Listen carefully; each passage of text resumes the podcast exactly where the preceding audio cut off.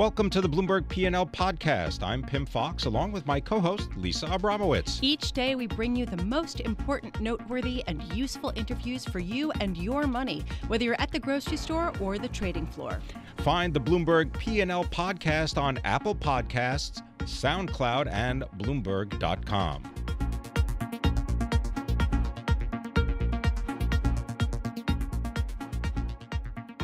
Let's bring in our own Peter Coy. He is our uh, economics editor for Bloomberg uh, Businessweek. Peter Coy, always a pleasure. Thanks for joining us here in, in studio. Uh, tell us about the renaming of uh, a trade agreement. That yeah. This is now a bilateral uh, well, This agreement. Is just breaking now, so it, we're still digesting it. I think Trump is uh, speaking any moment now. He's going to start uh, elaborating on this, but that would be huge. Uh, I, I would assume that then Trump would also want to have a separate bilateral agreement with Canada. Right. And then maybe Canada would have one with Mexico. So it would really break down the tri. Yeah. Yeah. Well, I mean, can you take a step back? What is the argument for bilateral agreements versus multilateral right. agreements? And, you know, why has NAFTA right. and some of the others been multilateral in the past? Trump's argument for the bilateral approach is the U S is a very strong country with very open markets, and everybody wants access to the U S market, so why not leverage that to the hilt?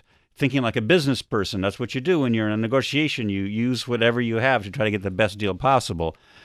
What other people say is that a multilateral deal, ideally a global deal, sort of like the World Trade Organization, you know, uh, tries to promote, actually can be better for everyone because it allows for finer-tuned trade-offs, and it sort of lowers the temperature because you no longer have heads of state butting up against each other on principle. You can sort of slide something in. You can argue, well, we're doing this for the greater good. Uh, we'll be better on net.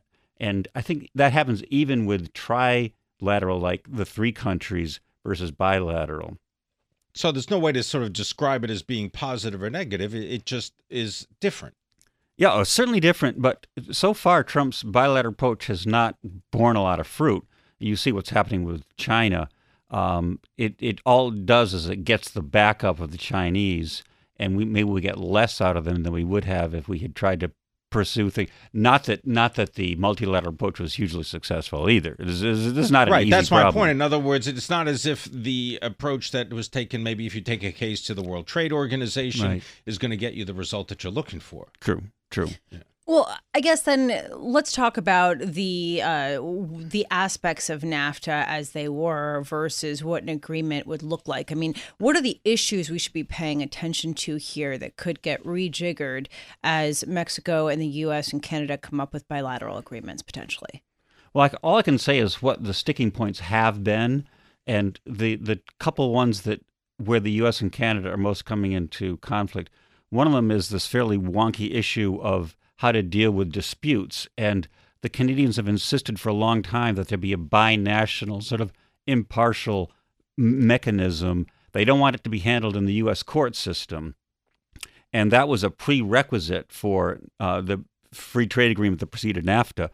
And Trump wants to get rid of it. Canada says that's a deal breaker for us. So that, that'll be huge. Then we have other issues like uh, dairy, of course, which I think that's much more easily resolved. You know, Canada will roll back tariffs here and there. The U S has a trade surplus with Canada on dairy, so it's hard to believe that's a deal breaker the same way the dispute resolution mechanism is. But the automobile industry may be another story. Well, the, the Canadian and U S uh, auto industries are very tightly integrated. Yes. Products going back and forth across the border at all times. So I think that the autos was more of an issue between U S and Mexico, where of course, it's also a complicated supply chain. The U S and Mexico seem to have resolved their issues over autos. The idea is to try to have more production done. This is Trump's goal in North America. So here's what I'm really confused about. Don't we have a trade surplus with Canada pretty much across the board? Yeah. So it should be doable to create an, an agreement here. Like, what? So so why have there not been talks? Why has it been on, why has the focus been solely on Mexico? And Canada is kind of an afterthought, even though the rhetoric has been raised between the two nations, and uh, there doesn't seem to be a sort of meeting of the minds there. It, it, that's a hard question to answer. I mean, I, I think part of it is just personality. You know, Trump started going after Trudeau after the June G seven summit in Canada. He called him very weak and dishonest. That's kind of a blow. It's kind of hard to deal with. So they don't like each other. At this point, it's hard to, hard to argue. There's a lot of love lost between those two guys. Uh, Peter, I've been uh, mentioning energy as a big issue between the United States and Mexico all morning, and Mexico is really the big recipient for U S natural gas. We've got a lot of natural gas. We're looking for export uh, markets, yeah. and Mexico is it. We've got four major pipelines that are scheduled to open by the end of the year. Uh, this is a very important uh, topic, particularly uh, in Texas. Is Mexico going to be substituting their own uh, supplies of natural gas and oil with Pemex for U S uh, supplies? Because Pemex needs a lot of foreign investment. Pemex, one of the issues is that AMLO, the incoming president of Mexico, is much more of a nationalist than Peña Nieto. And he is uh, was never happy with the two thousand thirteen opening of the energy sector in Mexico. So, uh, It, but on the other hand, one of his representatives is part of the troika that Mexico's been sending up to these negotiations. So he's apparently signed off on this deal. It's a very, that's a very positive sign. That's why there's been such a positive response to this tentative agreement between the U S and Mexico. All right. So what is the U S likely to get? Do we have any sense? You mean, say, with Canada? Yeah. No, um, well, with Mexico oh, in particular. Oh, with Mexico. Oh, well, um, they do say, we're going to find out momentarily, and uh, stay tuned to Bloomberg Radio on this one, but it's they do seem like there's deals on autos and energy, uh, tightening rules to increase uh, auto production in North America, and somehow working out a deal that AMLO's okay with on uh, energy production between the two countries. Well, let me just give you this headline. We're talking about Canada and the United States. Uh, President Trump says that he will call uh, Canadian Prime Minister Trudeau soon and, uh, quote, we'll see if Canada is separate or part of the Mexico deal. Interesting that they haven't been part of this. And uh, the question is, is it going to be kind of a strong arming of Canada to sign on to something that's already been hashed between Mexico and the U S uh, versus having uh, Canada in the room? I don't know. It just it's going to be really interesting to see how this plays out. I guess uh, one question that I have is, how much does Mexico rely on the United States for its G D P? Do you have a sense of just how crucial the U S is to Mexico uh, and, and vice versa? Well, far more Mexico dependent on the U S than vice versa. Um, Mexico can't can't get along without uh, open trade with the U S Um, and that's Trump's theory. Like, hey, look, we can push them around, but but national pride enters in here. For both both Mexico and Canada have national pride that gets wounded when they feel like the big brother is trying to roll them, and so that's why this is a potential problem.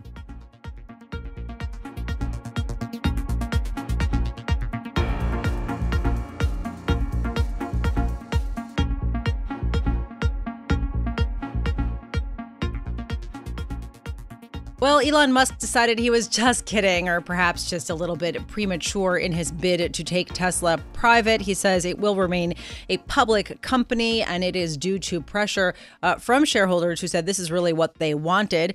Here to give us his take is Liam Denning, energy, mining, and commodities columnist with Bloomberg Opinion. Uh, Liam, wonderful to have you here. So when you take a step back with this back and forth with Elon Musk, this round trip, where does it leave Tesla as a company, better or worse off than it was?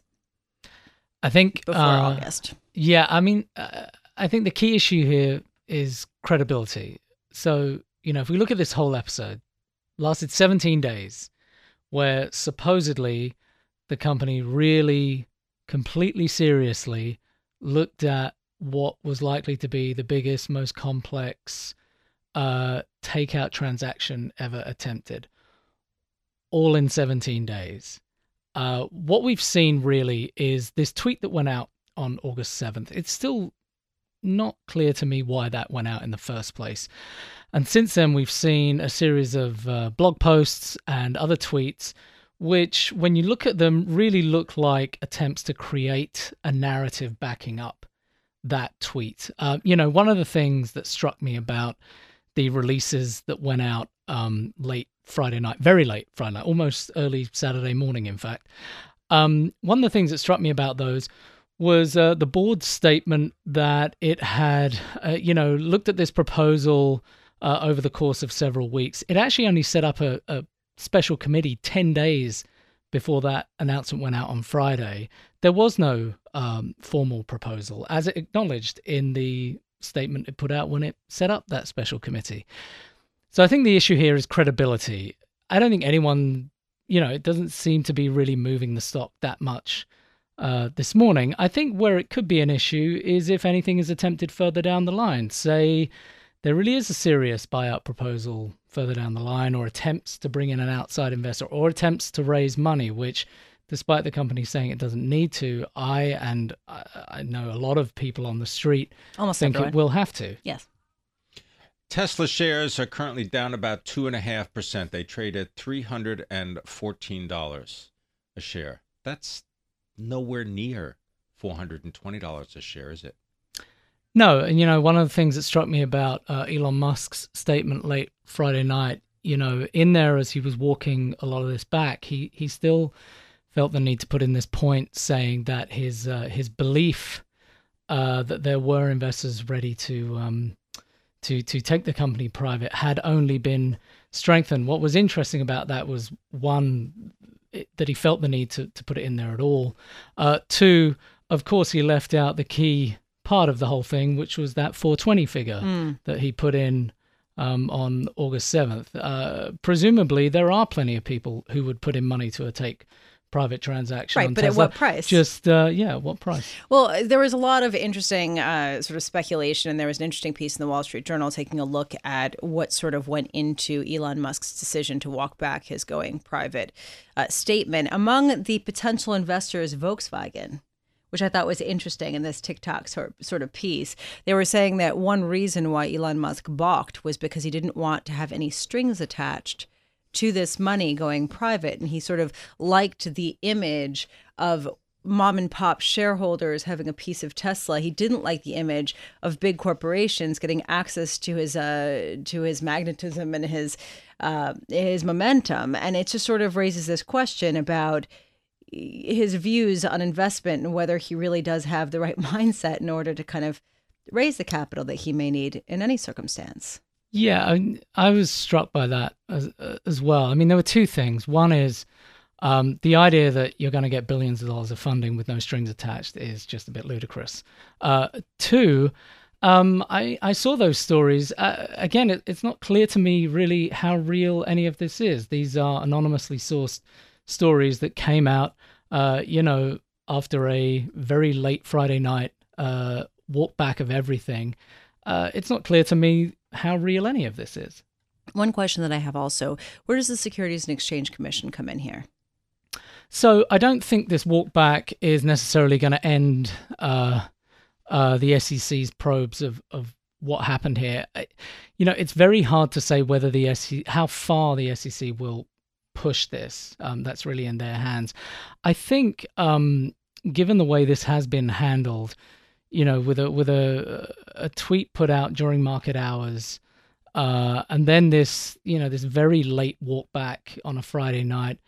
Uh, if I was the S E C, I would feel like clearly I would have to do something. I mean, you you you, it, it's. I think it's just very dangerous to create a precedent where a C E O feels empowered to throw out that kind of uh, information with not much backing it up and move the stock price quite a lot.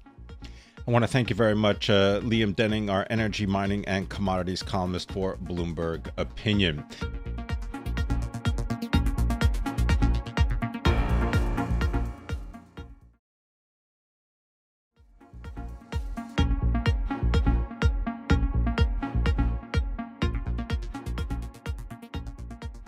After Jackson Hole, people are reassessing how frequently the Federal Reserve intends to hike interest rates both this year and next. Joining us now is someone who has been arguing for a long time that long-term Treasury yields will not rise that much.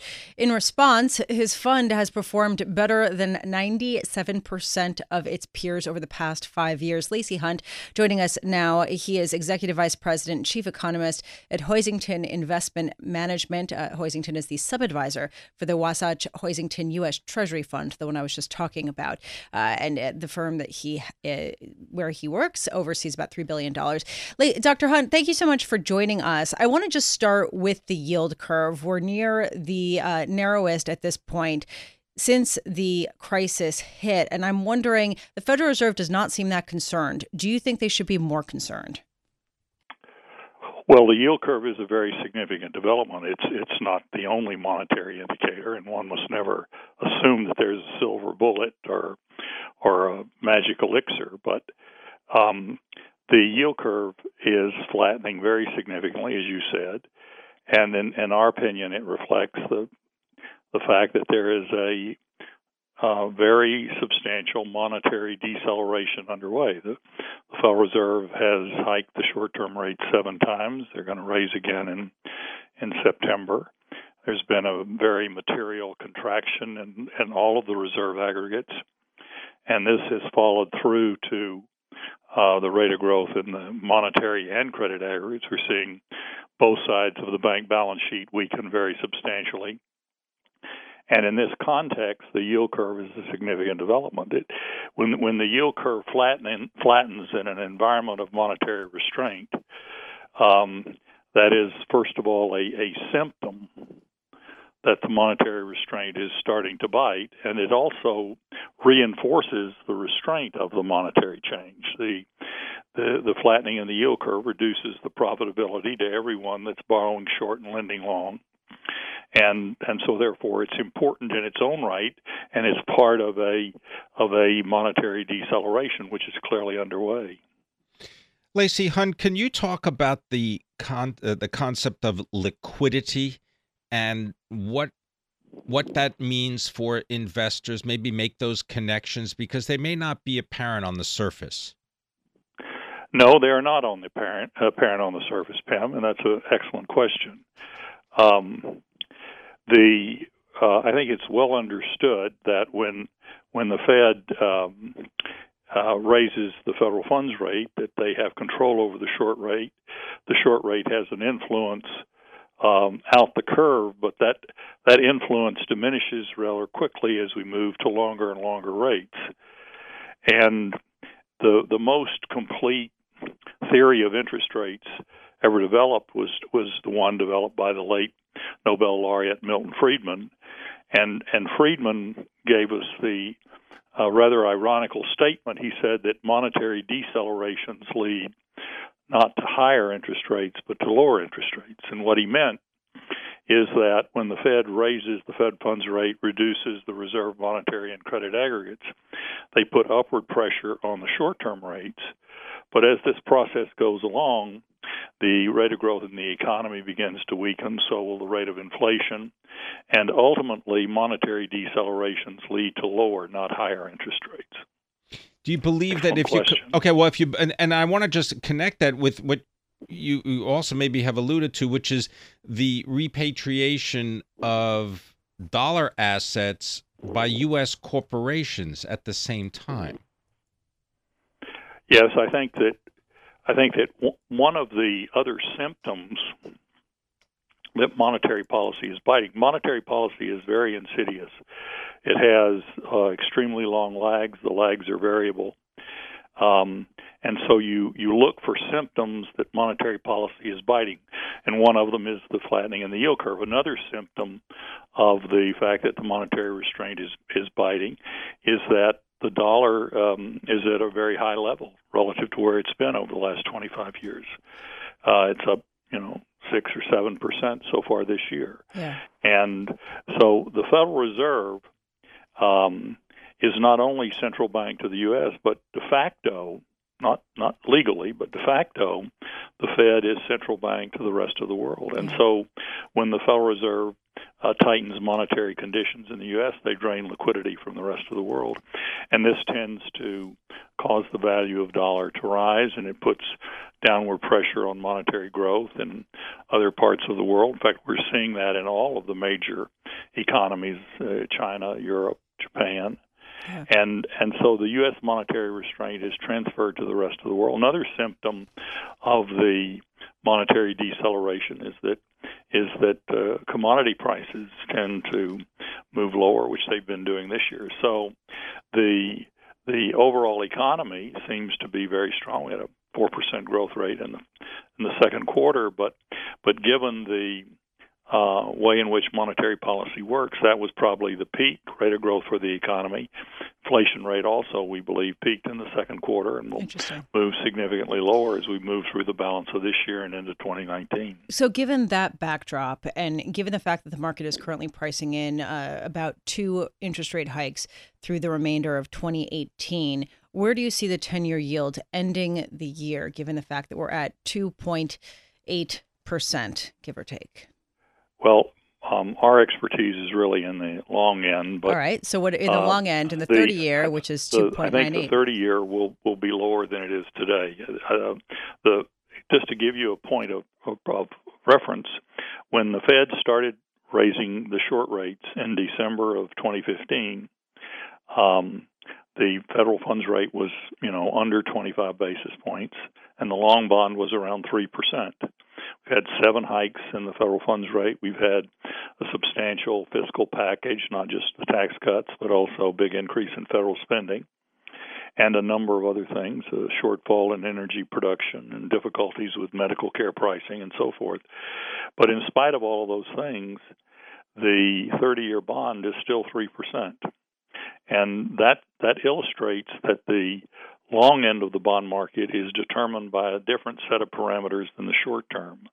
And so, although the Fed will be pushing the short rates higher, uh, as the market expects, the long end of the market is not likely to rise. They may rise intermittently over very short periods of time, but the long end is being anchored, uh, anchored by these fundamental factors which point to weaker economic growth and lower inflation over time. Thank you very much for being with us. Lacy Hunt is Executive Vice President and Chief Economist for Hoisington Investment Management. They're based in Austin, Texas.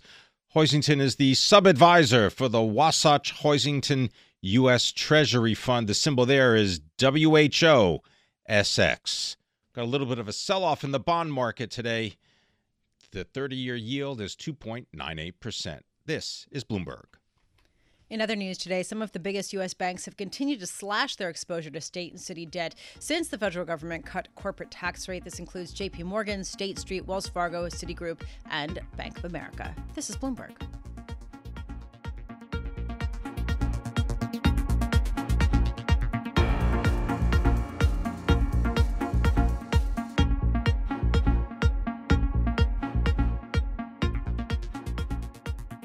Right now, let's turn our focus to Apple.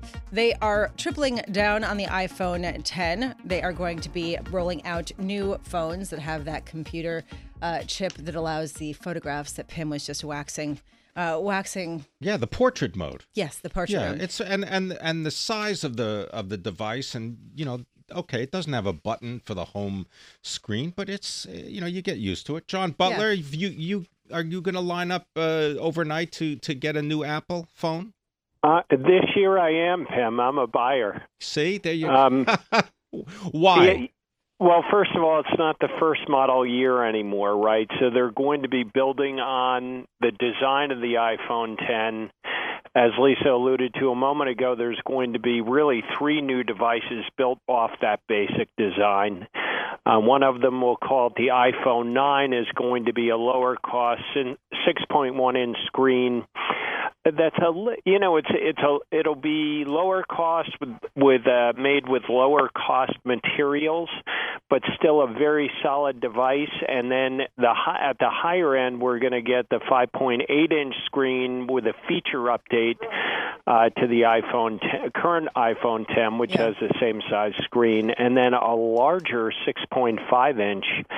Uh, call it an iPhone X two Plus. And as Pim said a moment ago, people uh, people really love those larger screens. There's even a rumor that it may work with the new Apple Pencil. So um, we'll but, see what they have in store, but excitement is building. John, aside from just it's a shiny new thing that does cool things, I mean, how, how big of a deal is this for Apple, given the fact that it's not a huge departure from the iPhone ten? It doesn't necessarily chart out a new path or new products. It, you know, can we put this into perspective? Well, here's here's what's important to me, Lisa, is they keep expanding the iPhone product line, the number of S K Us, if you will. So there is a thought out there that the highest, or the high end of the memory is going to go from two fifty-six to five hundred twelve gigabytes while keeping two fifty-six and sixty-four. So you'll get a broader product line out there, twenty S K Us this year versus uh, next year versus sixteen this. Uh, so presumably that'll help sales a bit. But what's most important here is they're they're working to drive up that average selling price of the phone. And now that we can all finance our phones, it's making. That's the whole point. They want to that shift the, the whole, whole like dynamic of all of their phones. They want to have the average price point be closer to one thousand dollars than two hundred dollars. Sure they do, because average unit shipments year in and year out for the iPhone have been slowing. They're now in the low single digits. So to get that, call it ten to fifteen percent growth in the iPhone category, which is still sixty-five percent of sales or so at Apple, you've got to drive up the average price. And you do that by expanding the high-end options, which is what I was just talking about a moment ago with more memory. Um, so I think they'll get there, and I like the the strategy. We'll see what's coming this year. It's it's what's known as a soft upgrade year, right? So last year we got a significant redesign of the iPhone. The year following that kind of significant upgrade, you t- called the talk year, you typically get feature updates. In this case, we're getting feature updates and more models, and then next year we'll hopefully see a more significant significant redesign. John Butler, is it worth noting that the SIM card that customers use in their, let's say, non-iPhone X or iPhone ten model will not work? Because the size is just different than that found on the newer iPhones, and that you're going to have to go in and get a new SIM card. Is it worth noting that when you go in and get a new SIM card, chances are you might buy an accessory or two? Uh, I had not heard that, Pim, actually, but I will say that, yes, that could, you know, anything that sparks a visit to your carrier where you're walking in, you're talking about your phone, what you can do with it. Do I need a screensaver? Do I need a case? Do I need new headphones, for example? Yes. Wow, should I buy a watch to pair with this phone? Yeah. You know? That's uh, that's retail one oh one, is get the customer in the store and shopping and talking to a salesperson. So. John, is there any sense that Apple's going to phase out some of the more inexpensive models that they have currently on market? No. In fact, the the latest I heard, which I thought was an encouraging development, is they may upgrade the iPhone S E, which is their low-range uh, uh, phone priced at three hundred ninety-nine dollars. And that really is due for a facelift. You know, it's really gone through, I think, three years now without an upgrade. Um, so they really need to put a better processor in that phone. Um What I was reading suggested that the small version of the iPhone seven now will become the new S E. Uh, we'll see what's in store there. But I don't think they're going to do away with the low end. If anything, they should expand there a bit because they're trying to grow in India, which um, where the average selling price of iPhones is well below the U S So to compete there, they need a low end.